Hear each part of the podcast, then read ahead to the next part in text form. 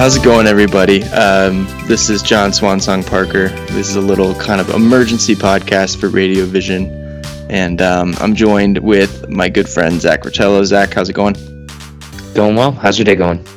It's going okay. It was um, it was a long week that capped off mm. with something that was not necessarily ideal.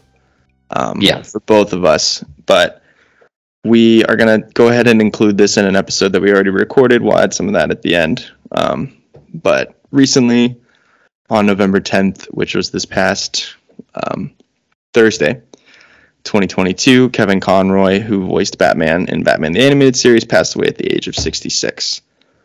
Not many specific details were known, but um, mm-hmm. those that are close to him and work with him said that he's been battling a tough stint with cancer. So we just wanted okay. to take a minute and do a little in memoriam for for one of our favorite performers. Um, yeah, you know, with our nerd podcast stuff. So, R.I.P. to to truly a, a, legend of the voice acting and the stage realms of acting. Um, he went to Juilliard and roomed with Robin Williams while he was at Juilliard. He was a competent right. stage actor and singer and dancer, lovely singing voice, and um, he met Andrea Romano, and she just liked the way that he was able to do the Bruce Wayne and the Batman voice. And so he got cast in a little thing called Batman the Animated Series, and then cut to 30 years later. Almost on the nose. This is literally two months after the 30th anniversary of Batman the Animated Series, which is kind of yeah, that's wild, sad. But yeah, Zach, your your initial thoughts and and feelings. Um, yeah, well, I I you know you you prefaced it. Obviously, it's sad news. Obviously, and you know it's. Uh, stuff like this is always tough to kind of deal with, you know, especially if you really admire someone. And I know that you really admired Kevin Conroy. I really, really admired and respected a lot of his work, uh, not, even though I'm not as well versed as people like you and other people maybe in the fandom. But the dude was a legend. I think that, you know, what we're about to discuss is like so much positivity the outpouring of positivity of people about him and about like his career and his his successes. And um, all that he's really contributed to the nerd culture community and to the art world as a whole. Like i think the dude is is no doubt a legend. Um, and i definitely think that you know while it is it is a tremendous loss i definitely think that you know it is worth prefacing, I think that it's you know apt to celebrate his careers and accomplishments in his life. Um, you know, because from all things that I've ever heard, the dude like loved it. Yeah. He loved everything about it. Like, uh, talk about a guy that just had a sh- like six years of being basic, like just loved by all, like loved by all of his coworkers, like loved by fellow voice actors and talent. Like he was clearly an inspiration for so many people. Um, went on to be one of the most iconic, just one of the most iconic portrayals of one of the most famous fictional characters of all time, if not the most famous fictional character. And so, yeah, it's a life worth celebrating. Um, so definitely, cheers, to, cheers to you, Mr. Conroy. And I, yeah, I'm excited to talk about him with you. For sure. And what I mean that was a long-winded answer, but you know, I'm, you know, obviously it hit you. Yeah, yeah, it was uh, it was pretty brutal. Um, I wrote a little piece here that I'll read here in a minute. Um, but Kevin Conroy has just like always been Batman as long as I've been alive, and it's kind of weird. It's almost like in a in in an autumn where the game Gotham Knights comes out, which is about dealing with the loss of Batman and like how do you recover from that, and then then cutting to us working on Batman the animated series for Radiovision. I've just been consuming a lot of Batman content, and it's yeah. really like like tragically ironic in a way that this is what it kind of leads to, and um, so I've been doing like prep for our next episode of Radiovision, I've been starting to watch the next three sets of episodes, and like I'm watching an episode that is not like it's not like an instant classic, but I'm just like getting just really extra invested and and, and emotional sure. while watching it. And it's just kind of um, it's kind of sad to cope with the fact that he he has left us. I mean, he's a big presence at the Comic Cons. You and I actually got yeah. to meet him this summer at the Austin Comic Con with Cal. Um, Yeah, I, I consider myself some... incredibly lucky to be able to be like in the guy's yeah. presence before because he wasn't in. You know, he meant a lot to you. Obviously, like I really respected him. I, you know, grew up with that voice.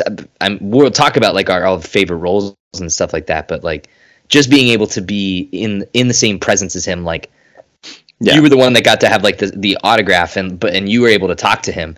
Um, yeah, I didn't yeah. really speak to him. I just kind of like I said thank you and nodded, and he like he like nodded back to me or whatever, and I went about my day. But it's just like enough to be like, yeah, I got to say I got to say hi to Kevin Conroy. You get to have a moment, yeah, exactly, which was which was nice. Yeah, I got to got to get an autograph and and kind of chit chat with him for a second. You know, you know, tell him what probably many millions of people have told him and or are thinking right now, which is just that his performance has meant a lot to us as fans, particularly mm-hmm. fans of Batman, and that he will, you know, has always been and will always be our version of the character, right? So, and he was very gracious and and kind. Um, so that was really cool. I'm I'm definitely glad that we, you know, by by dumb luck, were able to have that happen within this year, as well, given what we know now. So yeah, it's really eerie. It's it almost just feels kind of surreal, like like what you know, because like we were all very hungover that day. We almost decided not to go.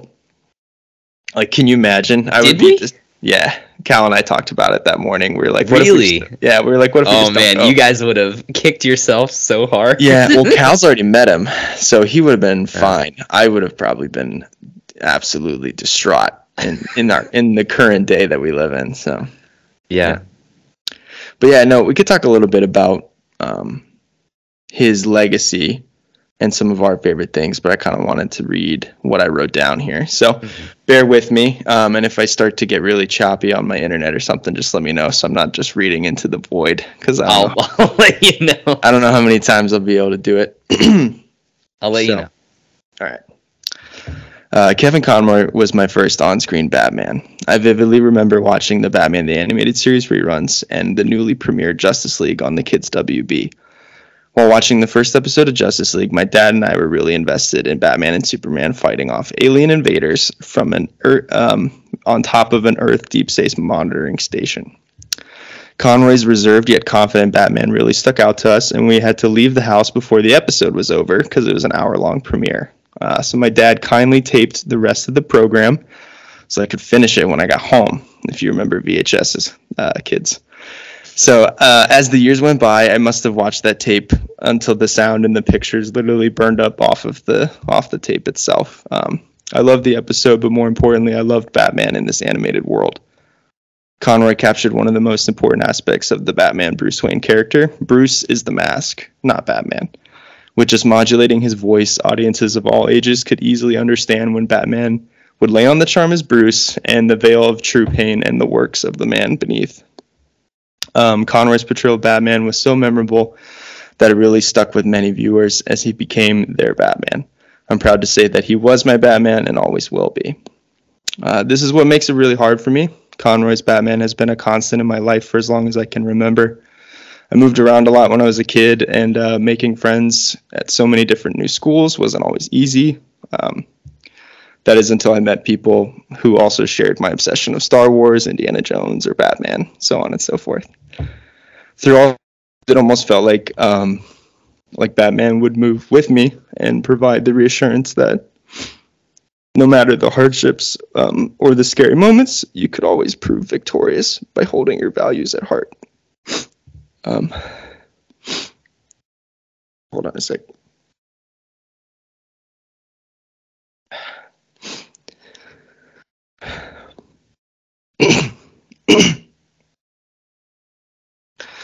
um, now more than ever, I think of the episode Justice League Unlimited. Um, there's an episode called Epilogue. This episode served as the closing chapter to the Batman Beyond story that the showrunners never got to give. Uh, no spoilers to Batman Beyond or the, that show specifically, but I do want to bring up one scene out of context, um, and it is follows. Amanda Waller is speaking with Terry McGinnis, who is Batman Beyond, and tells her a story of when she realized that the world always needs a Batman.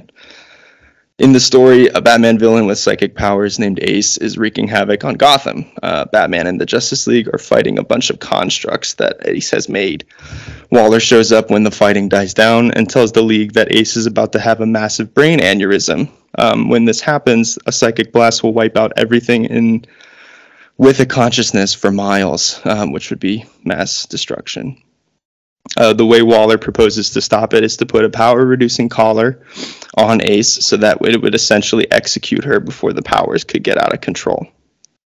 Batman volunteers to go into her lair and put the collar on her, even though Waller comments that it would break his own uh, one rule of killing people, or lack thereof, I should say. Um, Batman goes inside and calmly begins to start a conversation with Ace. Ace laments that she never got to live her childhood because she was forcefully given her powers and trained by Cadmus Labs as a toddler. Um, Batman tells her that he knows what it's like to lose your childhood, and she asks him if she's going to die, and he nods that she will. But as he does, he discards the collar. Ace then asks if he'll stay with her as she passes and hold her hand as she does. Batman holds her hand firmly and she powers down on her own in order to pass away peacefully. That is one of the many examples for me um, of why we should all be so lucky as to have Kevin Conroy's Batman there for us in our time of need. Uh, thank you for the 30 plus years of being one of my heroes, Kevin. You will truly be missed.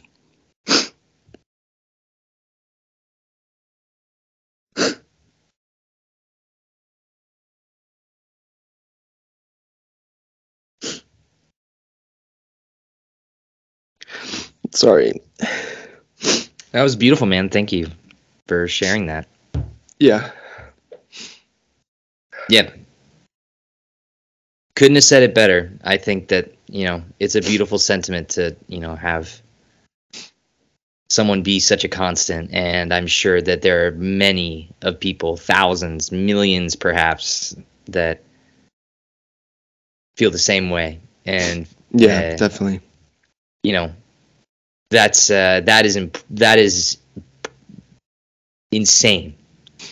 Yeah, like it is insane. I mean, like I, I meant it when I said it out the top, and I said it in a more joking way, but like the fact that this guy has been so beloved by so many people fans friends colleagues everyone i don't think i've ever heard anything negative about kevin conroy and how many yeah. fucking celebrities how many people in our world today can you say that about. Like I there's it's it is a small small group of people. Like you clearly can tell that this guy cared and he made such an impact on so many people's lives including yours and like yeah. I think that was a crazy touching tribute and a beautiful beautifully written. Uh, I definitely think that you know, if he were to hear that, he'd be very proud to hear that. Yeah. I think um one of the cool things for me has been to see the like you've mentioned the outpouring of all the um, kind of condolences and, and laments from all of his um, friends on the con scene, as well as like people that he worked with, like seeing the, especially some of the other voice actors like Mark Hamill um, yeah. or Michael Rosenbaum or people like that has been really touching because he, I mean, you know, if you think about animation and the history of animation, like we've had Disney movies since like the 30s and stuff like that, but in the 90s, animation, particularly with like post post Looney Tunes and stuff like that. Um, once the '90s hit, we had like Tiny Toons and Animaniacs and Batman the Animated Series, and this this new um, just it became available for actors that maybe maybe aren't good in front of the camera.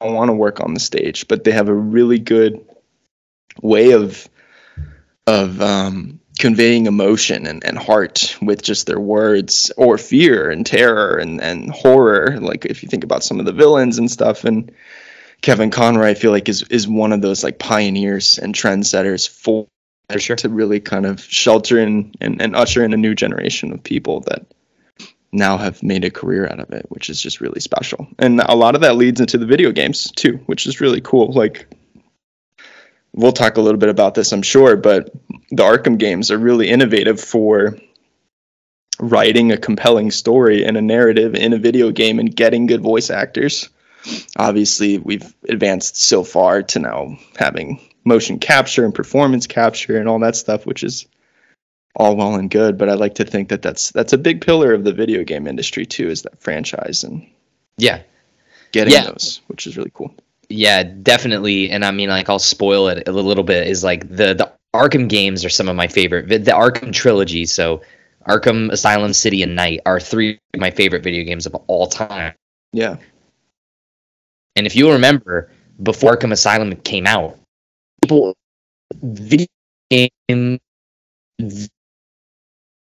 about comics or comics I can't think of a single like really great comic book video game or like video game based on like a big character like like Superman 64 cr- commercial like uh huge failure like a international failure like everyone knows yeah. that.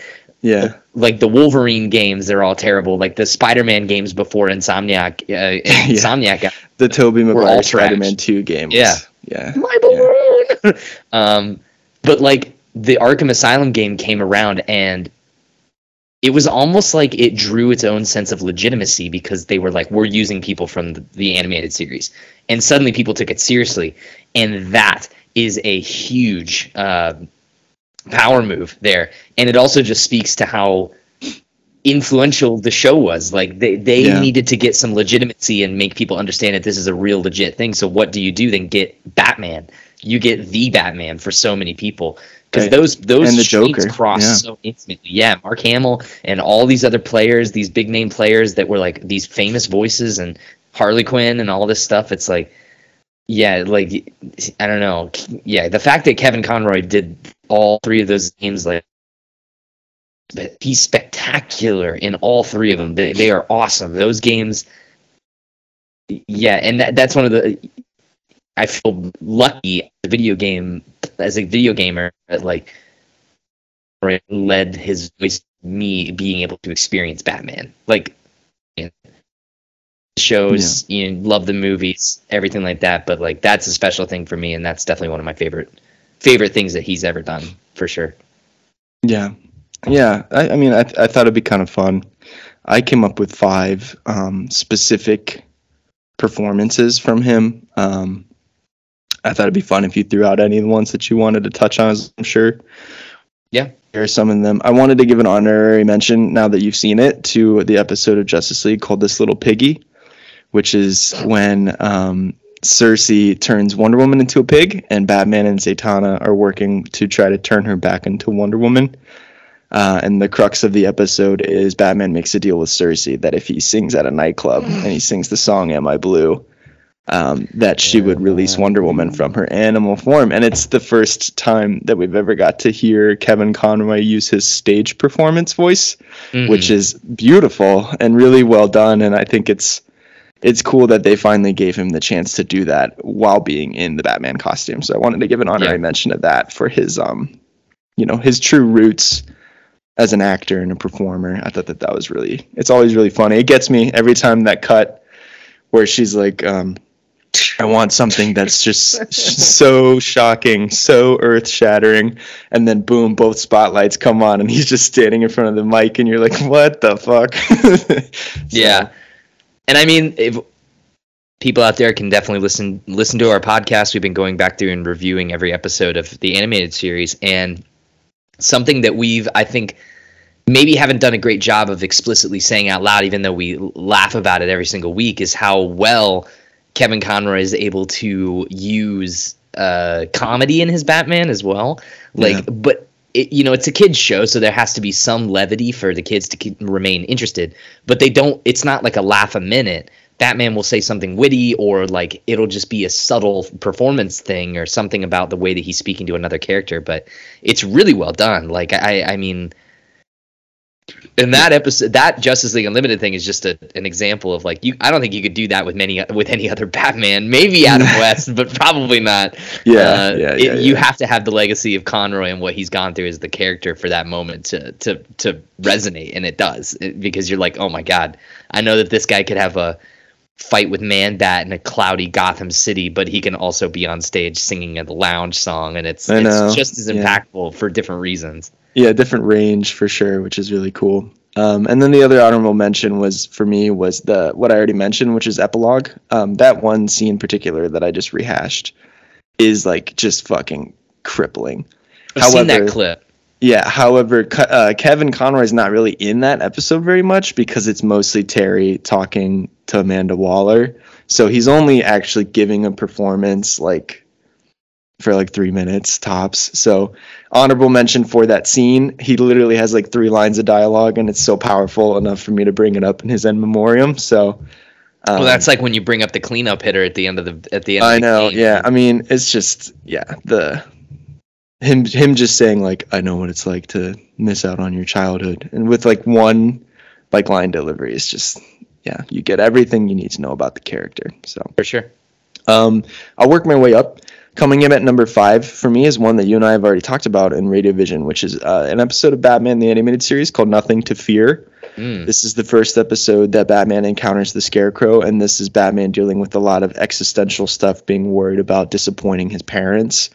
And this is also the episode that we get the I am vengeance, I am the night, I am Batman monologue, which I think is really cool. This is this is like so early on in the show that I think this is really when uh, Conroy kind of starts to hit his stride really as the character and showing stuff and like showing showing the depths right. that he can go and how serious he can get. Because prior to this, the first two episodes we talked about, he doesn't really talk much in Leather Wings, and then Christmas with the Joker is just like it's like Mark Hamill pretending to be James Harden and just dropping like 40 points on his own essentially. um, but yeah, I really I really love this episode of Batman the animated series, and I think that that that stuff is really chilling, particularly with him like writhing around in the flames as like Thomas is like Bruce, why have you failed me? And he's like, No, I am not a failure. And like you like he's in the Batman suit. But this is one of the few times where Conroy doesn't do the Batman voice while he's in the suit. He's broken, right? And it's he's reverting to like a, such a vulnerable version of the character. Yeah, yeah, that's a great pick. Yeah, I love that episode. The, all that stuff with the scarecrow is so fucking good. Yeah. Maybe it um, should have slotted higher in our uh, in our ranking list, but it might have to post tense. might have There's to reevaluate so that episodes to get to though. You know, yeah. I mean, one of them is actually higher up in the list, and I'm not going to spoil it for you, but um, it is high on this ranking here. For number four, for me, I have the the three parter of Superman the animated series, which we might not touch on in Radiovision, but we might have to sub in this three parter because it's very good. Um, Batman comes to Metropolis. The episode is called World's Finest. Mm. The Joker and Lex Luthor team up, and Lex Luthor um, pays the Joker to kill Superman. It's got Mark Hamill, it's got Kevin Conroy, it's got Clancy Brown as Lex Luthor, it's got everything you want. It's um, got everything you want. Bruce uh, Kevin Conroy does a really good job in this episode of because in Batman the animated series he really only interacts with Gordon and Robin. This is the first time on on the animated universe that he had to interact with another hero, and he just hates Superman from the beginning. It's really funny. He does a good job of just showing like his disdain for for Metropolis itself, and um, yeah. but the funny flip side of that is Bruce Wayne uh, is falling for Lois Lane and starts taking her out on dates, Ooh. and it just drives Clark nuts. He's so pissed because Lois obviously doesn't know that Clark is Superman, so she's in love with Superman, but she's also got feelings for Bruce, but she doesn't know Bruce is Batman, and she doesn't know Superman is Clark. So it's like this fun, dramatic love triangle. It's hilarious, and it's just really fun to to watch that episode. It's it's a good one. That was another VHS tape that I had that I got. I bought it at a blockbuster sale it's tight. I, have watched that so many times. Um, number three for me is Batman the Animated Series, the episode "Perchance to Dream," which is a episode in season two that we will get to. I'm not going to talk about it much. Um, the episode is essentially what if uh, Bruce Wayne's parents didn't die. Hmm, cool. It's the crux of it. It's a, like a what if tale, and I won't tell you what happens because I think it's it's one of my favorite episodes of the show. But it, this is this is just Kevin getting to do Kevin stuff, so really good.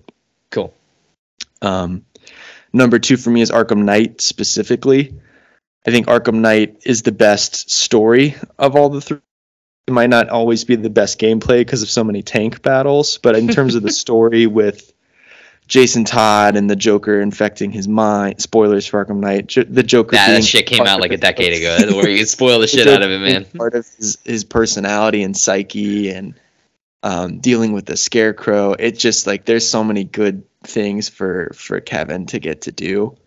I love the um the fight with the Joker at the end where you're playing as the Joker and Batman is then like met fucking with you and yeah. he's sneaking up on you and then he throws you as the Joker into the thing and, and Joker's going away and he's like, I need you and it's just uh, dude that that game is so good and so good. And I think it's one of the the most grounded performances that Kevin has given given as Batman besides my number one, which is of course Batman, the Mask of the Phantasm, which is just best Batman movie ever made, probably.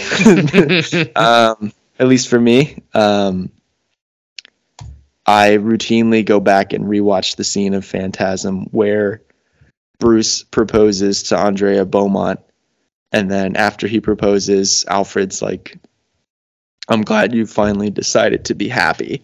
And that triggers him the wrong way, and he goes to Thomas and Martha's grave, and it's like raining and stuff like that, and um, and he's like, he's like, it's not that I don't want to keep up the promise I made to you guys. It's just that it, the pain isn't as real for me anymore.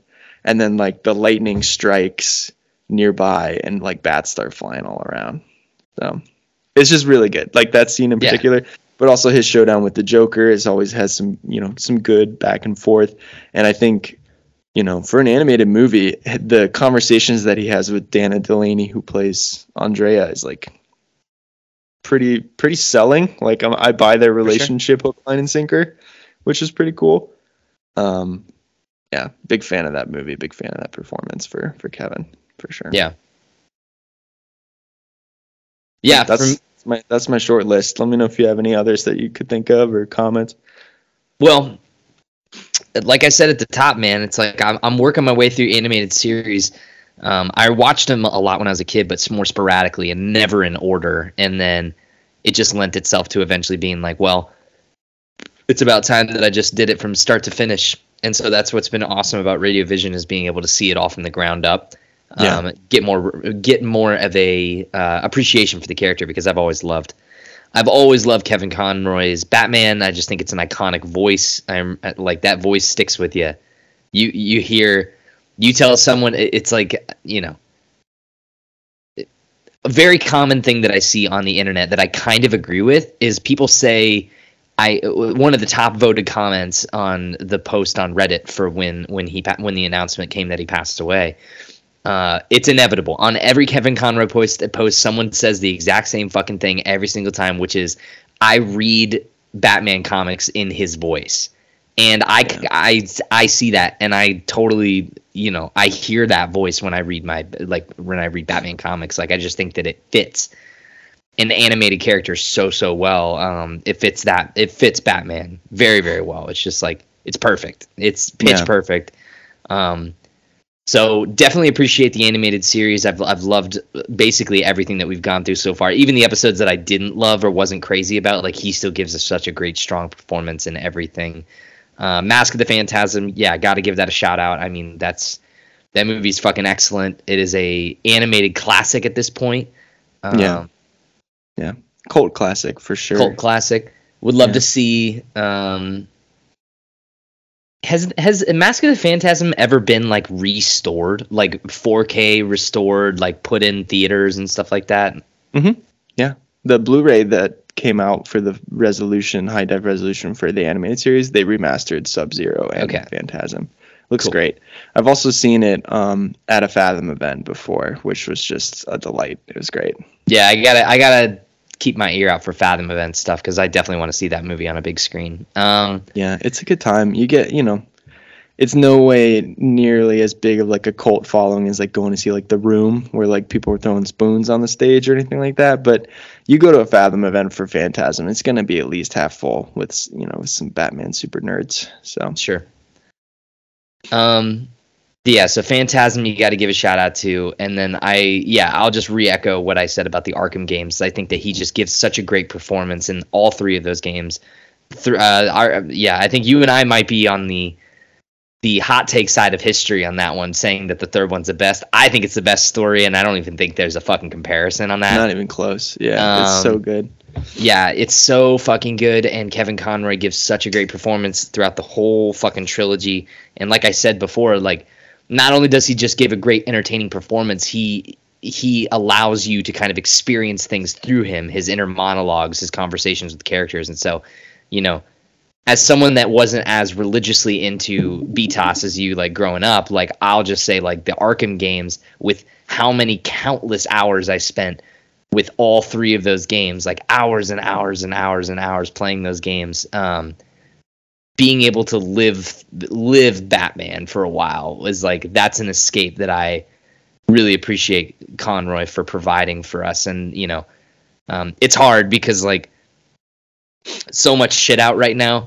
Gotham Knights, God of War, movies, video games. There's more video games coming out the rest of the year, but it's like um, people have been sharing like their favorite Conroy clips and stuff like that. And I've seen like a lot of Arkham Knight, Arkham City gameplay yeah. clips come up with like him talking. I'm like, I'm like, fuck, I really want to yeah play that shit right now. Yeah, uh, I replayed City and Arkham Knight this summer in anticipation of of Gotham Knights, which turns out they're very different, but that's okay. Uh, I was just gearing up mentally for it. Um, it's just so cool to even just like the fact that he would sign up to do a video game because when you're playing as Batman, not only does he have to record all the voice for the cutscenes, but he has to do the inner monologue, which in those games, you know, he'll be like, he'll be like, I have to figure out a way to get this door open. Perhaps I can have the Batwing meet me on a rooftop across town uh, I just have to watch out for the Joker stuff, you know. And it's, it's just like, yeah, he's just he was probably in that recording booth not very long because that's it's it's a good gig to get, but still like he just gets to do a lot more than he probably normally would in a in a 20 minute episode of Batman. So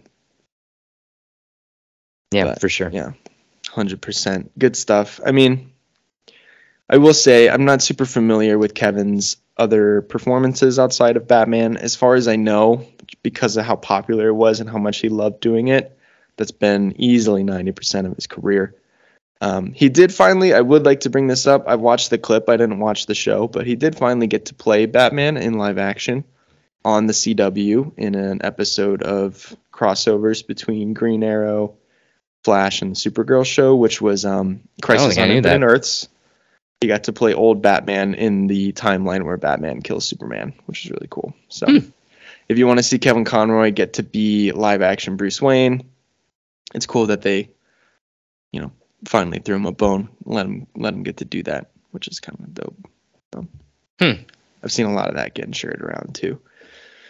But that's all I really wanted to do. I just wanted to recognize, you know, a man whose body of work um, was so significant for me. So thanks for convening for us to do a little emergency thing. And um, yeah, yeah, he will definitely be missed, but it's bittersweet because we have such a wide legacy of things to go back and watch. There's hundred something episodes of Batman. There's like 70 episodes of Justice League. We got the three Arkham games. We got movies. We got other video games. Like he's the voice in like Injustice and um, that multiverses game that just came out, where like oh yeah, Warner that's Brothers right. characters fight each other.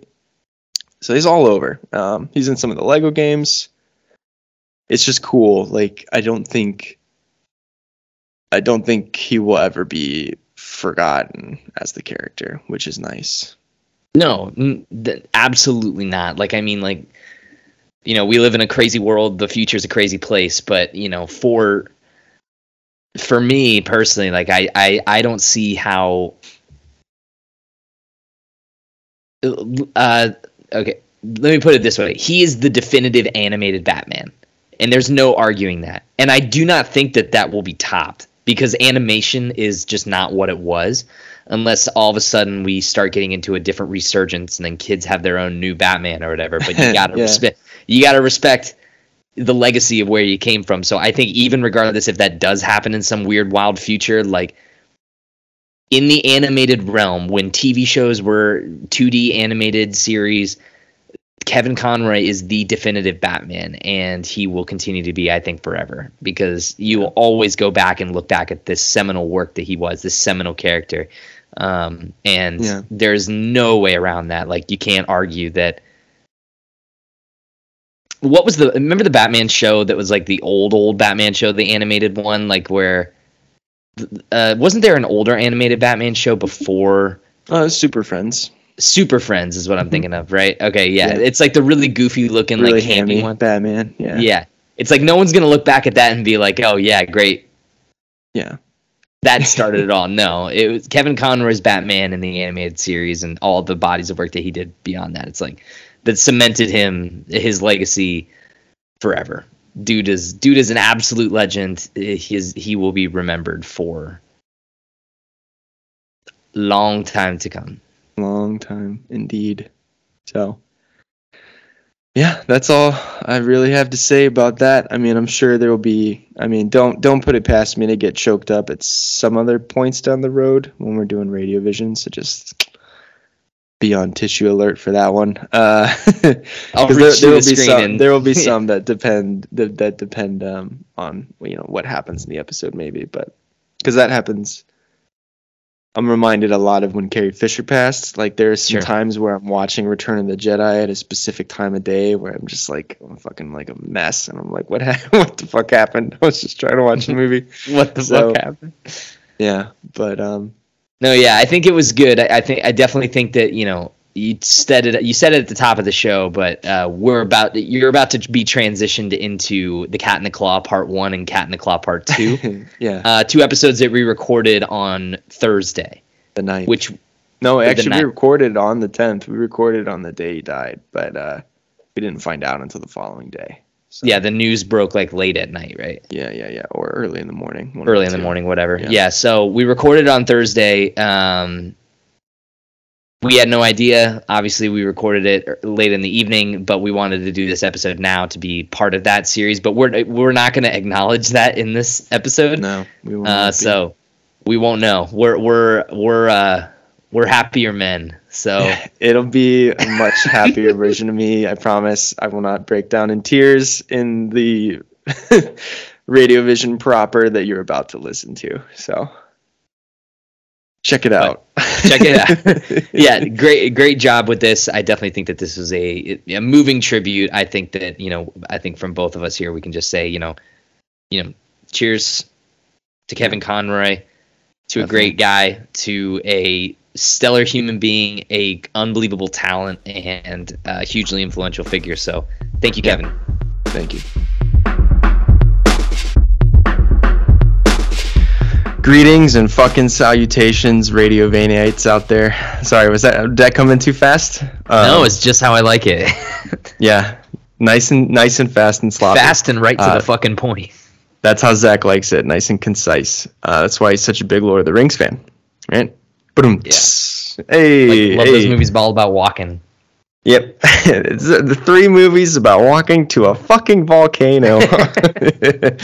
Uh, well, welcome to Radiovision, everybody. Uh, I'm John Swansong Parker, and sitting across from me, calling me from the back computer, is my favorite international terrorist, Zachary Rotello. Meow. Meow, indeed. uh, Radiovision is a spin-off of Radiovania, so if you are tuning out from your normal schedule Radiovania pod and you're tuning into this, thank you for joining us. We are currently working our way through Batman the Animated Series. Radiovision is a show where we talk about television. Zach, you like television, right? It's your favorite thing? Oh, it's my favorite thing in the whole wide world. oh boy. Oh boy. Gee What's your favorite television show? Did we talk about that on the first episode of Radiovision? We never really um, set the set the bar with like what our history is with TV wow. specifically. So let's I do mean, it now on episode seven. do it right. let's do it right right in the perfect time to get everyone accustomed to our, our tastes. Um it's a tough one for me, man, because there's a couple different categories. It's like I I, I always go back to the same few shows. Um, fav- there's I have a favorite comedy, I have a favorite drama, yeah, and those are the two that battle it out of my head. I honestly don't know if I could pick the favorite between the two of them because they're both so good for so many different reasons. Yeah, but to me, it's Seinfeld is my favorite show of all time. That's what I used to say forever. I think it's the best sitcom ever made. I think it's the funniest show ever made. Yeah. But then Breaking Bad is probably my favorite drama of all time. Um, mm, fuck, love Breaking Bad. Love the Breaking Bad universe. I mean, I think we did mention this on the first episode. This is my favorite show of all time, and I think it's a drama and a comedy. So boom, yeah, win-win. It's, it's, um, it's, it's the best of both worlds. well, if you like the show and you wanna you wanna find out more, we've been kind of on a hot streak lately. We talked about Black Adam last week. The week before that, we talked about uh, you know horror movies in in peak spooky season, all that kind of stuff. You can check out our fast cast. You can check out our, check out our normally scheduled Radiovision and Radiovania shows. And you can do all that at the same place. So you can go to radiovania.com. That's where you find all the pods. You can go to youtube.com, search for Radiovania. That's where you find all the movies, all the videos that we make. Zach and I, you know, we've been working on a, a project for a long time. It's called The Few of Us Part 3. Uh, we recently had a writers meeting uh, where we went for a hike in Cuyahoga Valley National Park and we pitched each other, each other some ideas. It, it, to me, it really reminded me of like reading about the oral history of the making of the Force Awakens, mm. where J.J. Abrams mm. and Lawrence Kasdan just walked around Starkiller Base and like wrote the script as they went. That's kind of what we were doing. Um, history in the making, right there. For sure, yeah. And if you have any comments about Radiovision specifically, you know, or questions or Batman facts or things that you want us to talk about, you can hit us up at radiovisionshow at gmail.com. And I check and that inbox every single day and every day? Uh, every day, I check all of our inboxes every single day, and I opened it up uh, right before the show, and I got it faked out because I saw two. I saw an, a two notification next to the thing, and I went, yeah. "Oh boy, here we go! Someone's asking about Batman." And then I looked, and it was the um, finish setting up your accounts alert from Fubo TV when I use this email to, so we could stream the Bengals Browns game. So Classic. I'm just gonna get rid of those and yeah. we have zero inbox. So well, we know that we have one listener that we didn't know. Mm. And I would like to reach out directly to him, Matt. If you're listening, Matt, shoot us an email at radiovisionshow at gmail.com. I'd love to hear your thoughts on Batman the animated series, whether you think I'm a cock, you know, whatever, whatever it is. Hit us up. Uh, and you can also find us on the socials, Radiovision Show on Instagram and Radiovania on Twitter, which check out Radiovania on Twitter because right now it's the only happy thing that's going on on Twitter. Heyo, election week. Yeah, uh, should we should we go in on the eight dollars a month? Uh, we'll talk about this in the regular Radiovania episode, but should we go in on the eight dollars a month to get Radiovania verified on Twitter? Mm, no. okay, should we migrate at Radiovania to BeReal social network, or should we migrate it to Truth Social, the hardcore think- Republican? I think we should just make a Reddit, honestly. Oh, at uh, r slash Radiovania. Yeah, that's a good idea. Actually, we would need someone to moderate it. Matt. you get him moderating those threads. I'm sure we could find some fucking jabroni that can monitor some our threads Nate, if you're listening, you're probably good at monitoring threads. Oh, he's probably great at United it. States military, Kidding? but yeah, he's probably fantastic. Oh, I shouldn't invoke Nate's name and calling Zach an international terrorist in the same pod. Mm-hmm. So I would like to say that Zach is not wink wink red claw wink. We wink. didn't say we didn't say any last names. I did. I said Zach well, we didn't say the H one. oh you can yeah, associate me with national terrorism. No one's gonna give a flying fuck. I work for a real estate. I'm not even gonna finish that yeah. sentence. yeah, I was gonna say, shut the fuck up before you get fired. Thanks a lot, Bin Laden. All right, this one's already off to the races. Um, Zach, we had a really great pod last time on Radio yeah, Vision talking about Heart of Ice with our favorite Uncle Cal. Mm-hmm. Um, I'm pretty sure he loves you more than me at this point. Cal, if you're listening, prove me wrong. I don't know. Um, I did. I did uh, say that I didn't love Heart of Ice as much as the both of you guys. So I think that he might like me a little less on the sliding yeah. scale. The scale might have tipped. He did text me after that pod and said that he deducted two thousand dollars from your will just for that slight against Heart. That's understandable. That's understandable. I would have tears if I had any tears to shed. All right. Well, today we're talking about only two episodes, so that we can get back on our normal three episode um, mm-hmm. story arc, if you will, on our next episode of Radiovision. So the ones that we're talking about today are The Cat and the Claw, Part One and Part Two. If you haven't watched those, go hit up HBO Max or wherever you have been watching the show so that we can talk about them. Um, and then come back and listen and finish this pod because it's going to be great. So, Zach, mm-hmm. before I dive in to the plot, Cat in the Claw Part 1, directed by Kevin Altieri, and it's written by a murderer's row of a writer's room for for a 40 minute television special. Hold on, I got a burp. Sean Derek, Laren Bright, Jules Dennis, and Richard Mueller. Which every time I see it, I think Mueller report, which is kind of funny. But regardless of that, um, would you like for me to dive into the part one plot before? Yeah, we, uh, go for it, dude. Get the ball rolling. Okay. The Hall, part one. Catwoman and her accomplice, Isis, her pet cat, rob a high-rise Gothamite of their jeweled necklace. Batman catches her in the act, and a rooftop chase slash sexual intention ensues. As Catwoman is about to escape, Isis is caught staring down an oncoming truck. Old Bats, the softy that he is, rescues the kitty, but loses Catwoman in the pursuit. He discovers one of Isis's furs on his cape. At an animal protection auction, Bruce is on the ballot for a night on the town. Selina Kyle, a wildlife nut, is uh, w- the one who wins Bruce Company for only ten thousand dollars.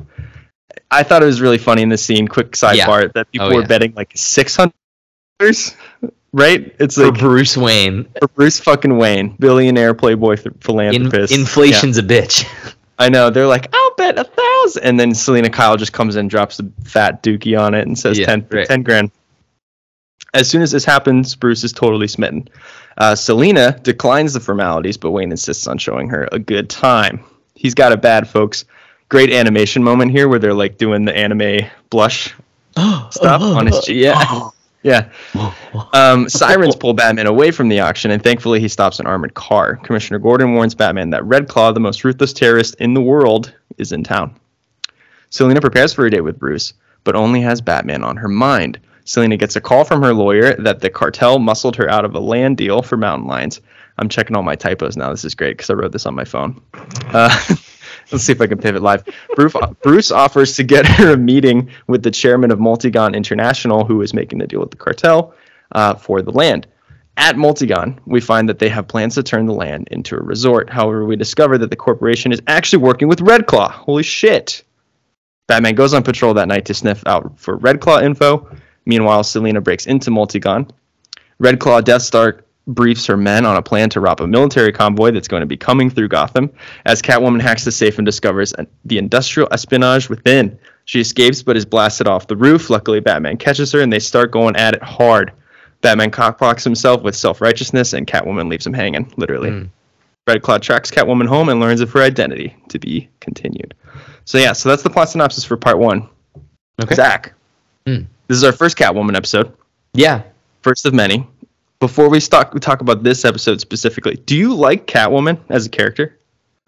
I've always been uh, a little conflicted on Catwoman. I like other, I like some portrayals better than others. Um, I was not the biggest fan of Anne Hathaway's Catwoman in the Dark Knight movies. I think uh, in the There's Dark Knight Rises. coming, Mister Wayne. You and your friends better batten down the hatches. I think the best Catwoman in that movie. This is a side note about Dark Knight Rises, but the best Catwoman moment in that movie is when she turns on a dime when she's stealing the pearls, where she's like, "Oops" or whatever. Yeah, like yeah. when she, she that's a great moment of little subtle yeah. acting. But everything else, I think they give her to do is just completely stupid. Um, I think that the best interpretation that I'd personally seen is is Zoe Kravitz's Catwoman in the Batman. Um, it's just so understated and subtle. It's not overtly cartoonish at all. She's just a someone that's down on her luck, working the nightclub, but also like you know. Yeah, it's it's like the Batman Year One, right? She's like the lady of the night who is involved with people that are in organized crime, and she's able to kind of, right. you know, rat them out to Batman. Oh, rata alada, baby, what up? Um, yeah, no, Zoe Kravitz is great. My favorite Catwoman is definitely Michelle Pfeiffer, hands down. I love the I, am gonna be the flip side of the coin for you here. I I do like when Selina is like nuts and has like way too many fucking cats. Yeah. And you know, she's drinking she's drinking milk out of fucking bowls and shit. Dude, the I think that was one of the first things I ever saw where I saw somebody drink milk straight from the straight from the source, the crevice, if you will. And um oh yeah. I tried it after the movie, obviously. so you wait, wait, wait, wait, wait, wait, wait. Straight from the crevice? What are you talking about? Not the crevice. What am I thinking of? The carton? Uh, yeah, that was the word I was looking for. John Crevice Parker. oh man.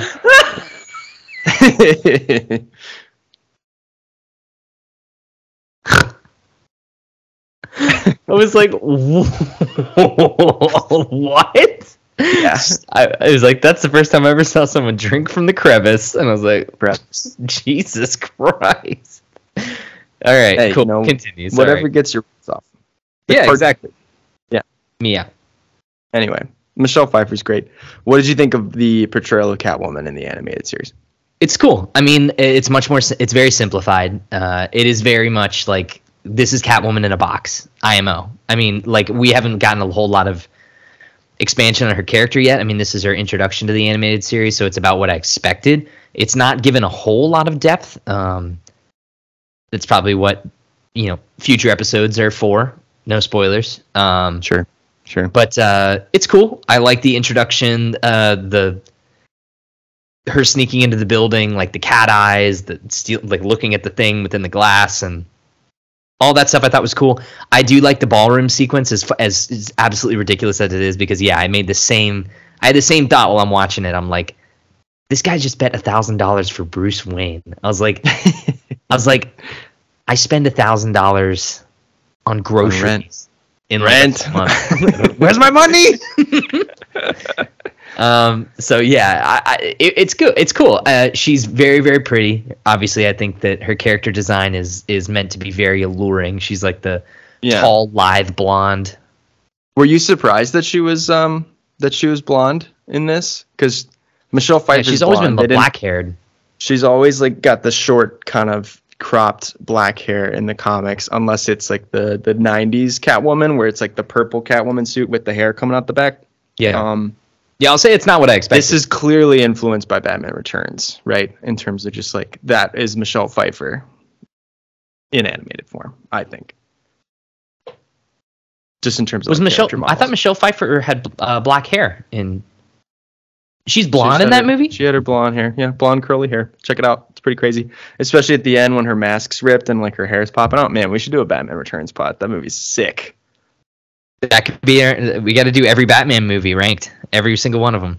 I mean, we've kind of done that on our comic book movies, but you know, that's that's something that we could do when we're scraping the bottom of the barrel for content, I suppose scraping um, the bottom of the barrel and Batman. I you take that back, sir. Don't you yeah, speak those mouths.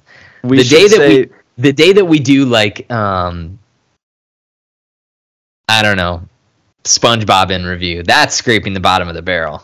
Batman. Mm. That's an IP. That's an IP. That's Love my guy Clancy Brown. Save that thought because we're going to talk about him in the main show. Um, we should say that Selina Kyle is voiced by the wonderful Adrienne Barbeau of the Swamp Thing live action movie fame. Shout out to Cal. Um, and she was at the Austin Comic Con, but we did not get the chance to meet her. Oh. But we saw her from a distance, right? Didn't we look at her from a distance? I think we walked by the the um, Batman the Animated Series reunion panel. Yeah. So very cool.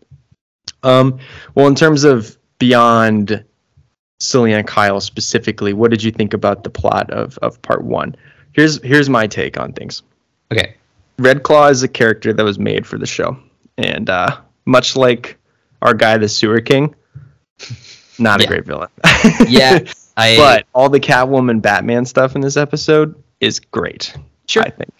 Yeah, no, it's really really entertaining. Obviously, they're a, they're a dynamic force. Like just the, you get the sense of uh, the conflictedness between the two of them, you get the immediate sense of pull. And like, you joked about it in your plot synopsis or whatever, but like the anime face kind of deal, like the, I mean, like what what are you gonna do? It's a cartoon. What are you gonna do? You got to show him being infatuated in some way without showing like Just little hearts. Big old erection. His fucking pleated pants. Yeah, stiffens up like a board, Looney Tune style. So. yeah. Um, no, I liked it a lot. I, I, think that yeah, I totally echo both those sentiments. I think the Batman Catwoman stuff fun to watch as always. They have a great dynamic. It's just a classic comic book relationship. Um, that being said, the yeah red what is it? Red Claw. Red Claw. Just awful. Yeah. Just just atrocious. And that's it's created for the, this this show.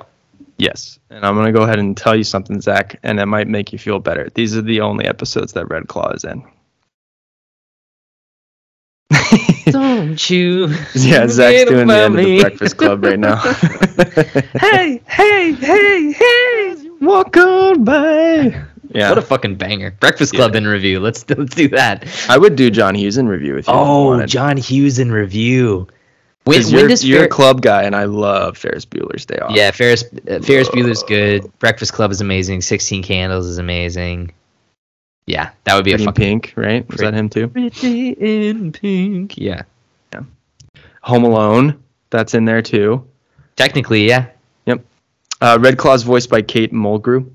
Um, I'm gonna do a quick IMDb search for her. Let's see other things that she's in. Uh, she was in Star Trek Voyager. Is probably her most notable other appearance. So hmm. if you're a Trekkie, check as a big like name character or just like a character character. Uh, reoccurring, twelve episodes. No, wait, sorry, that's a different Star Trek show. Ugh, there's so many Star Trek shows, dude. Jesus Christ. Jesus, get your shit. Together, dude, there's guys. so much Star Trek. Yeah, t- Julia, what are you doing? Oh, wait, Julia, Julia likes Star Trek, right? Uh, no, uh, that's Connor's girlfriend. Oh yeah, Lauren, what are you doing? uh, she is in 168 episodes of Star Trek Voyager, so I'm gonna go ahead and say that's a main character. And, and how I much, lied how to much you. She is actually in one other episode, episode of Batman the animated series, but I forgot. What'd you say? How much do you think she made for Star Trek? Like, if you're in that many episodes of it's Star 90, Trek, 91 to 95. And she's, no offense, but this is back when the industry was not great. She's a woman. Sure. So I'm going to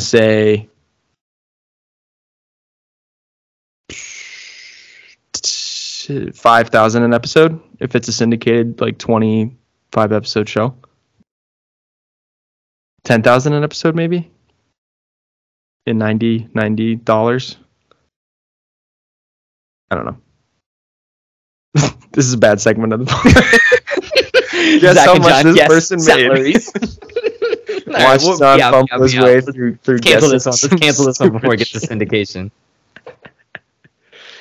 Oh my god. Anyway, all right. Well, the last thing I really wanted to touch on before we move on to part two, so we can keep the gravy chain rolling. Choo-choo. Um,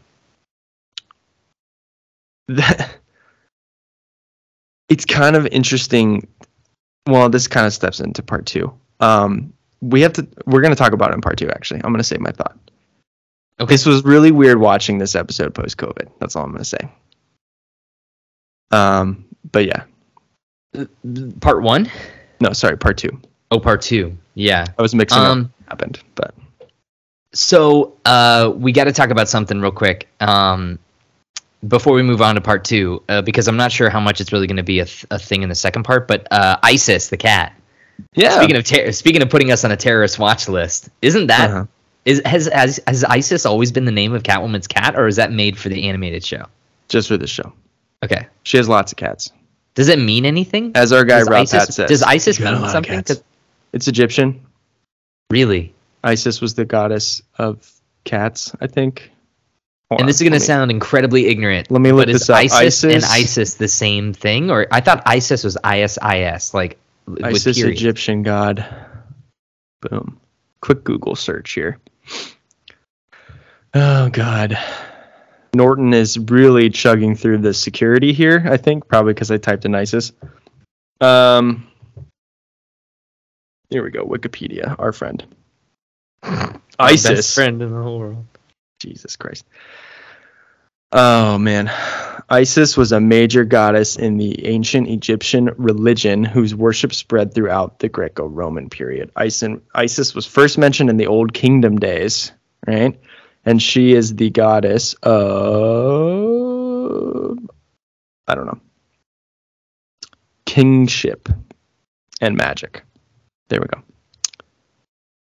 So yeah, named after a goddess. You know, lots of cats in Egypt lore. I've, if you've seen Brendan Fraser's The Mummy, Ooh. cats guard the underworld. So shout out to cats. What a great shout movie. out to cats. I've been meaning to do my Mummy rewatch before I go see The Whale. So um, by the way, yeah. Side note: Speaking of Brendan Fraser, did you see that trailer for The Whale? Jesus Christ, that's going to be a tough one. I don't know if I can handle that movie. I think we should go. I think you, me, and Tahir should get absolutely ripped and go see that. Oh movie. Oh my god, no! Bad idea. Bad idea. Zach has an anxiety attack watching a 500 pound Brendan Fraser choke down a hamburger. the, the gang has a freak out during the whale. Yeah. Um, I will say, staying on the topic of ISIS before we move on, the cat. it's so funny. It's it's yeah. It's that's hilarious. Um, maybe they got their inspiration from this. Who knows? Um, the you remember when I in college they started to come out and I collected the Batman the animated series figures, which were like yeah. You famously bought really, the Batmobile, but then you sold it, right? I did. I was down bad in COVID. Yeah. Um, but I still have all the figures. I did sell the Batmobile because it was hard to move. Uh, I'll get it back someday. It's gonna be like my Rosebud. Batmobile. um, the Catwoman. What did he say? the Catwoman figure comes with an Isis, which I think is really cool. No, really. How much does the Batmobile cost new? Uh, they don't sell it new. It was limited. I fucked up. Well, I mean, like new in packaging. Like if you were to buy it on eBay. When I bought it originally, it was two hundred dollars MSRP. Ooh. How much? Uh. well, this might be an actually original one. I'm looking at a Kenner 1993 animated series Batmobile, and that's three. Yeah, that's not the one. That's not the one. Okay. Mine was um I don't know. It was like 20 inches or something like that. Probably 2014, 15, 16, somewhere. I don't know. I'll look it up. Zach is is doing some eBay searching. 2016, you said? I think so. Somewhere around there. Man, that's insane. New in the box, uh, 250. Oh, that's not bad. It's only fifty dollars more. It's probably mine. It's probably mine. I'm just kidding. Some some jack off is selling it out of the box well, for two fifty plus hundred and sixty dollars shipping. Get fucked. So while we're talking about this, Zach and I recently played HeroClix while he was up here. HeroClix rocks. and they have the Batman the animated series set, and I have the Batmobile for HeroClix from the animated series. So next time you're up, we can use that, and uh, that kind of appeased the hole in my heart that came from selling that toy. They have a bat wing though. Dude, can you imagine if I just like had that in my kitchen, like hanging on the wall? The one the one Batman the animated series figure that I never got that I'm still looking for to this day is Mr. Freeze, and it's gonna cost me a fucking fortune. So thanks a lot, Michael and Sarah. Anyway, you ready to move on? yeah. I want to clip. I want to soundbite that. Clip that out. He's he's since passed away, so maybe that was oh, insensitive. Oh, rip. R.I.P. to a legend. Um, all right. Well, part two was writ- or dir- written by the same people, directed by Dick Seabast, which is a great name, or Sebast. I don't know.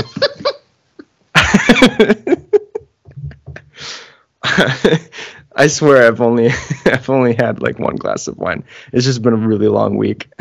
Holy shit! I almost just spit wine all over my desk. Dick Seabass is that his name? It's S E B Seabass. Seabass. Okay. Sebas. Dick Seabass. I was like, was this episode directed by a porn star from the seventies? this is my dojo. Shout out to Boogie Nights. That's great, dude. Shout out to Dick Seabass. What's that guy doing these days? Probably laying pipe somewhere. You know, he's laying his sea bass. He's cashing his he's cashing his cat in the claw part two check because we're fucking watching it and talking about it this week. So he gets. He's dead. Oh fuck! No, I'm just kidding. He's alive. that was awful. oh god. Sorry, we're on, we're on we're on one tonight, ladies and gentlemen. We're on one. We should just we should honestly we should experience car troubles before every pod. The Homie All was right. born in 1946 though, so Hey, after World War II, so that's cool. Came out the other side. That means he's pro- oh, dude, he's literally a boomer then, right? Has to be. Probably, yeah. He's worked on everything, dude. This is crazy. He was he was like artist for the Mummy TV series, X Men Evolution, the Incredible Hulk TV series, The Tick, Spider Man oh. the animated series, Sonic the Hedgehog, the TV series Fuck from yeah. the '90s.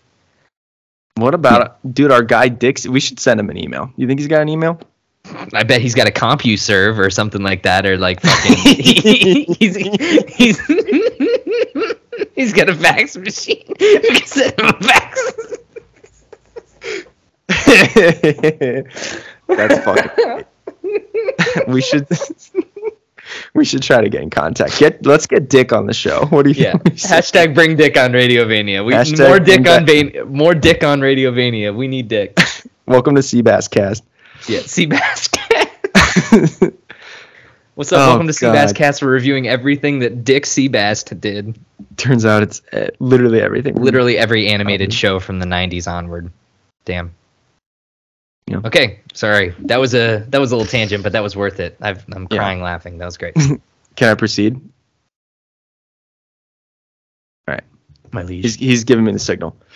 Part two. Batman meets with a local gangster and muscles Red Claw info about a train heist out of him. As the train rolls through, we discover that the military is protecting canisters of plague on the train. Red Claw snags the canister of germs while Batman is busy fighting the gang on the train. Tough look alert, Batman is shocked to find out that Red Claw is a woman. He literally says, Red Claw is a woman? Yeah, that line got me. Tough, tough look. Uh, she threatens to smash the plague canister, so he lets her go. Red Claw holds the city for ransom by threatening to release the canister, I think in exchange for like 10 million bucks or something like that. Uh, Bruce and Selina head out on their second attempt for their date, but are interrupted by Claw's goons trying to snuff out the pussycat in a car chase, a la Fast and Furious. Or a la Suicide Squad, which is what I thought of immediately, unfortunately. Interesting. Yeah, I can You're ruining date night. All right, Catwoman and Batman prepare to go out into the night, but before that, Alfred finds another cat here that Batman remembers seeing before, finally piecing together that Selina is Catwoman. Uh, Maven, who is Catwoman's assistant, by the way, we forgot to mention her in part one, uh, is about to be kidnapped from Red Claw's gang when Batman shows up to Selina's penthouse and stops the crew member. Uh, she warns him that Selina has gone to the Multigon site and snitches to Batman that Selina wants to do it with masks on, baby. She loves him, in other words. Catwoman and Bats are caught, on, are caught at the site and immediately tied up together like the last crusade. Red Claw releases the plague on both of them in a bunker, but they are able to break free before it spreads too much. Uh, Batman takes a big gas hose and torches the entire bunker to stop COVID from spreading and drives the flaming taker into Red Claw's helicopter, causing it to explode. The cat and the claw square off while uh, while the police rounds up the rest of the gang, and thankfully a fucking cougar jumps on Red Claw and pins her down. Uh, Batman is waiting for Catwoman at her place, where he slaps the cuff on her, but not in the way that she wants. The end. Cat and Claw Part 2. Cat and the Claw Part Two. Mm-hmm. Thoughts, feelings. What'd you think about the plague? The twist that it's not weapons, it's it's a weaponized plague. Um, I This mean, back when this was okay to do, I guess. well, I mean, Scarecrow did it in 2008. No one batted an eye then. Um, Yeah. I don't know. It it was good. I I don't think. I I don't know. I mean, the action was better in this episode, but that's not to be surprised. The half, the second half of this is all action. I think I appreciate the character-driven stuff of the first episode a little bit more. I think I Um, would agree with you. The one thing that I do like is um is the kind of like back and forth that they have in the car when they're trying to go on their date where like now he's the distracted one, you know? I think that's really good. No, it's cute. Yeah. Um, What did you Yeah. think about the uh, the ending? The ending I think is always always really stood out to me from this episode where he turns her into the police anyway. I mean, it's uh, you know, it's predictable Batman stuff. Um, I've only read a few, I- maybe not even read, but I've there's only been a few Batman iterations I've seen where Batman and and Catwoman like have a mutual thing where he doesn't try and turn her in or try and like it only happens Where they a couple work times. together. Yeah, like it, it they, they works in the Batman. They do it in the the Batman uh, Telltale series. Is Catman, Catwoman and Batman work together in that? But beyond that, I can't think of any other thing where Batman's not like, well, you know, I have feelings for you, but I'm also conflicted because you're also a criminal. Yeah. Um. So I think Yeah. that this is predictably Batman, but it, it is a cute capper to the episode. Yeah, Tom King, um, his run on Batman, which started in Rebirth in 2016 or so, made his mark on the character by having them know of each other's identities, which was also set up in Hush, which is a really good Batman Catwoman book. Um, Catwoman, just wonderfully drawn by Jim Lee. He really does a good job without having to do like the Arkham City, like plunging V shirt. You know what I mean? Uh, Jim Lee's just great, and she, that's he, he was the one that introduced the goggles too, which was really cool. Anyway, uh, Tom King set it up where Batman and Catwoman was it was leading up to them getting married. I don't know if you remember me talking about this forever ago, and now it's like the Bat and the Cat. They it influenced the Matt Reeves movie. Now they're working together, and I kind of miss the the you know the dancing around a little bit. Like they do it a little bit at the beginning of the Batman in one of the most like sexually charged scenes in all of Batman when they're fighting in the the mayor's house, right? And he like Yeah. throws her on the table. It's like Jesus fucking Christ. You just like the thrill of the chase, man. I'd love the dude. Yes, I do. I want to chase Zoe Kravitz. I like him Um, nice and. Never mind. Yep. Stop that. Cut that. but yeah, I- I, comedy. you know, We're all here for comedy. Zing, zang, zoom. Remember, don't forget for this comedy, comedy. pod. Um, I think overall the plot of this two-parter is reasonably forgettable. However, Yeah, I agree. think the elements of the Bat and the Cat are fantastic. If Sure. this episode was called the Bat and the Cat Part One and Two, it'd make a lot more sense to me. Um, Well, here's the int- here's the thing, and here's here's my stamp for these two episodes. Um, is that I, I agree with you. I think that um, there's a lot of great elements in these episodes, but maybe you'll disagree with me. At this point in my journey through Batman the animated series, I've been trained to know that when there's a two-parter, you know some shit's going down. And this doesn't really have that. It just kind not of Not at all. it's just Yeah. kind of I kind of would have preferred this to be one long episode. I really don't. I think they. It's just an expectation thing, right? Like I see a two-parter episode, I'm like, this is gonna be fucking legit. This is gonna be like uh, Two Face or something like that, like an episode that really is gonna blow me away and like knock me off my Right. feet. It didn't do that. It was entertaining, but it wasn't like groundbreaking. Um, and I think that really just has to do with I think that there's like two elements. Is that the general plot could have been stronger and the villain is just is just not like Weak, is just pretty weak overall but it's not because she's a woman. no no no no she's just a just a Contrary to what shitty lame villain um, Red Claw. I got a real kick out of hearing Kevin Conroy say Red Claw's a woman, and then like claws a woman the next scene, um, Alfred's like, "I'm surprised that Red Claw's a woman," and and Bruce is getting ready for the day with Selina. He's like, "Lately, I've been learning not to underestimate the opposite sex." I was like, "Jesus Christ, laying it on thick much." Like- different time buddy different time I know it's it's it's interesting. Um. Anyway, I kind of wanted to end this with saying I I really do enjoy um, Adrienne Barbeau's portrayal of Catwoman. I'm excited for you to see some of the other episodes that she in, is, is in. I don't think that's much of a spoiler because that's you know she's one of the most popular Batman characters. i would have been Um, shocked if she didn't show back up so I don't Yeah, we didn't talk about the title card, but I actually do really like this one. yeah me too um, me too I think it's pretty sick, pretty pretty Although- tier. it is very cool. I'm going to draw a comparison that only some people out there in this world will get.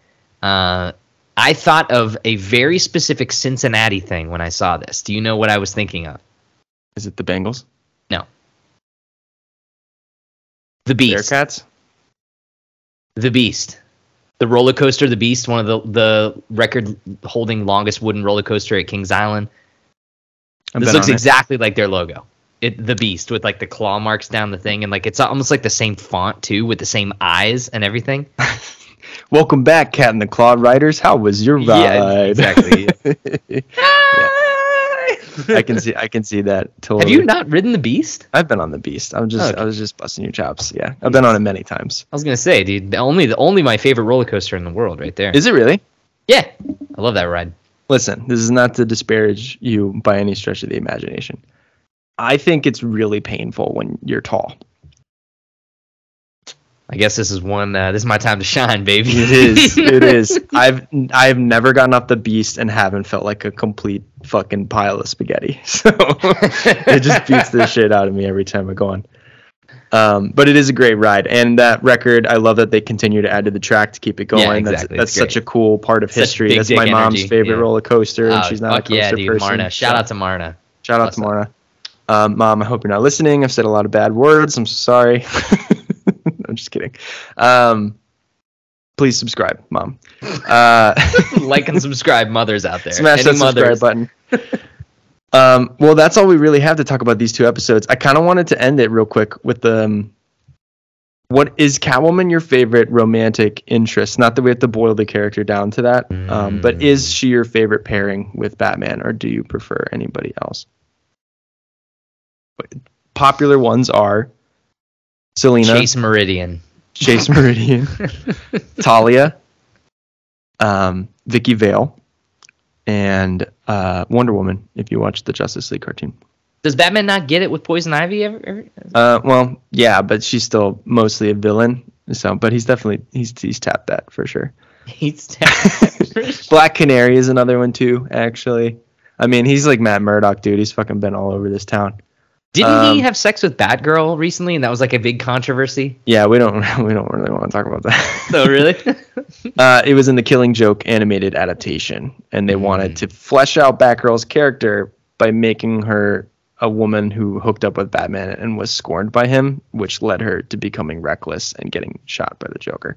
It's not a good look for our girl Barbara Gordon, one of my favorite comic book characters of all time.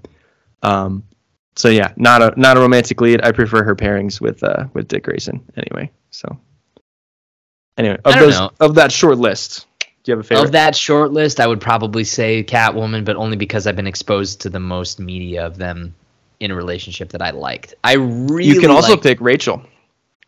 Rachel. If you, yeah. if you, want, if you want. yeah, then I would pick Rachel, honestly. Rachel Dawes. Maggie or Katie? I like Maggie personally. Yeah. Um that's the right pick, I think. Yeah. I have a soft spot for Katie Holmes for other reasons, but not as Rachel. I don't love that she went full Scientology because she married Tom Cruise. Fucking Maverick, man. Who can turn him down? Yo, girl, you ever heard of Xenu?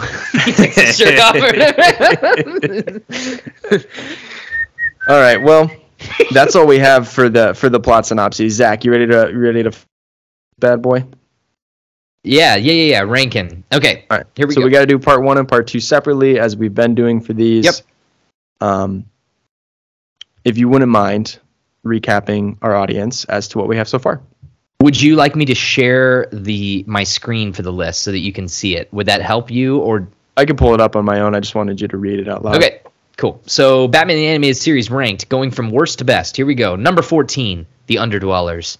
Number 13, The Forgotten. Number 12, I've got Batman in my basement.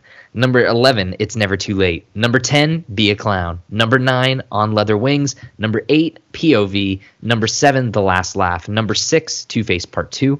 Number 5, Pretty Poison. Number 4, Nothing to Fear. Number 3, Christmas with the Joker. Number 2, Two Face Part 1. And number 1, Heart of Ice. Any strong um, feelings? I actually don't have it pulled up. Can you can you share it with me? I'm sorry. I thought I had it saved. I just went to my sheets and I, I don't have it. You must have dropped it in a chat some sometime, but I didn't save it. Can you see it? Or, yeah, you can share your screen. That works too. Sorry, everybody. I'm not technically there. Together. All right. I think let's start with part one. Yeah. I I got a feeling for both of these, just to give you a heads up. Oh, you, you package dealing them like you did with the Ant Man movies and our superhero no. rankings? not right. necessarily packaging them together because I do think that there's a, like a, a little bit of a separation, but I, I kind of know exactly where I want to put each one of these. I think part one, I would probably put between On Leather Wings and Be a Clown. In Ooh. part two, I would probably put between Be a Clown and It's Never Too Late. Interesting. Prosciutto. That was a ham. Still one of my favorite jokes. What about you? What were you thinking? Remind me the the last laugh is the one with Captain Clown, right? That's Captain Clown, baby. Okay, yeah. part one is better than that. part one is better than that. I don't think that it's better than Two Face Part Two. That's my barometer. I think that both of these episodes are are worse than Two Face Part Two. But Agreed. I think part one might be better than the last laugh. Oh, what if we put it between the last laugh and POV? Because I think I like the last laugh more. Really? What else happened in the last laugh? Joker gas in the street, Captain Clown?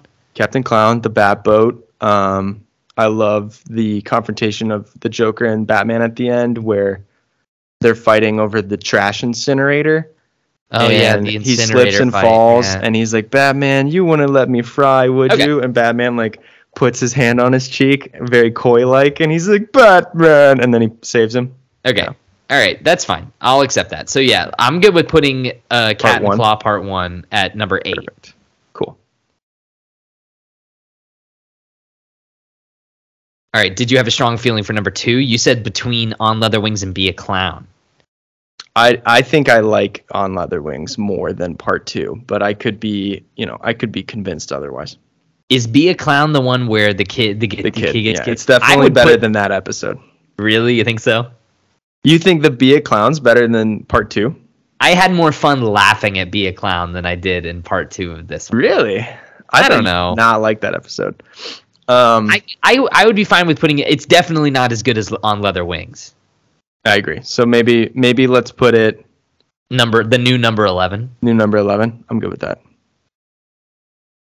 I'm good with that too. Cool. Perfect. Uh, I, so then, this, I think that me putting it below "Be a Clown" would be on my own personal rankings, just on what I would rather watch again. I would probably rather laugh at the "Be a Clown" because isn't the "Be a Clown" episode the one with the meme too? Oh, you're right. Switch them. Switch them. Switch them. it's twelve. Yeah, switch those out. The the fucking thumbs Atta up. Boy, it always boy. wins. It's such a winning meme.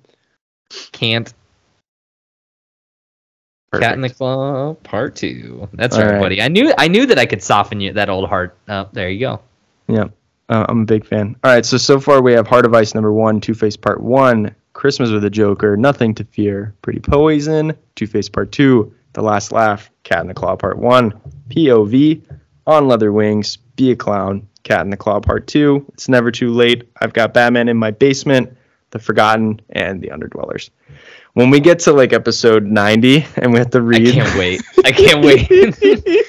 when we get to so that fun. point, we should start separating it into like tiers, probably. I think I think when we get really deep in it, we should just probably start only reading the top 25. That's a good. We'll definitely only read the top 25. Yeah, but yeah, yeah, yeah, yeah, yeah. yeah. I can't wait to see where this list ranks. This is gonna be know, great. It's, great. It's gonna be so fun. Um, well, to give people a synopsis, not a synopsis, a little preview as to what we have coming up next for our next episode. Um, the three episodes that we have are called "See No Evil," "Beware the Gray Ghost," a JP favorite, by the way, Ooh. and "Prophecy of Doom." Uh, so do a little bit of prep before our next Doomsday. one. Doomsday is Doomsday in? Not Doomsday, unfortunately. Oh. Um, but that'll those will be a fun little trio to talk about. I think. Uh, and yeah, so that was Radiovision episode seven. Zach, thank you so much for joining me. Um, I'm glad that we weren't trapped together in a bunker with the plague canister being released on us. That would have sucked really bad. It would have. uh, you know what doesn't suck? Radiovania. And mm. you hmm. can check us out at radiovania.com for all of the pods. Links are there. And again, head to YouTube for videos and send us inquiries at radiovisionshow at gmail.com. So beautiful thank you so much and join us again next time. Same Bat Podcast, same Bat Podcast feed.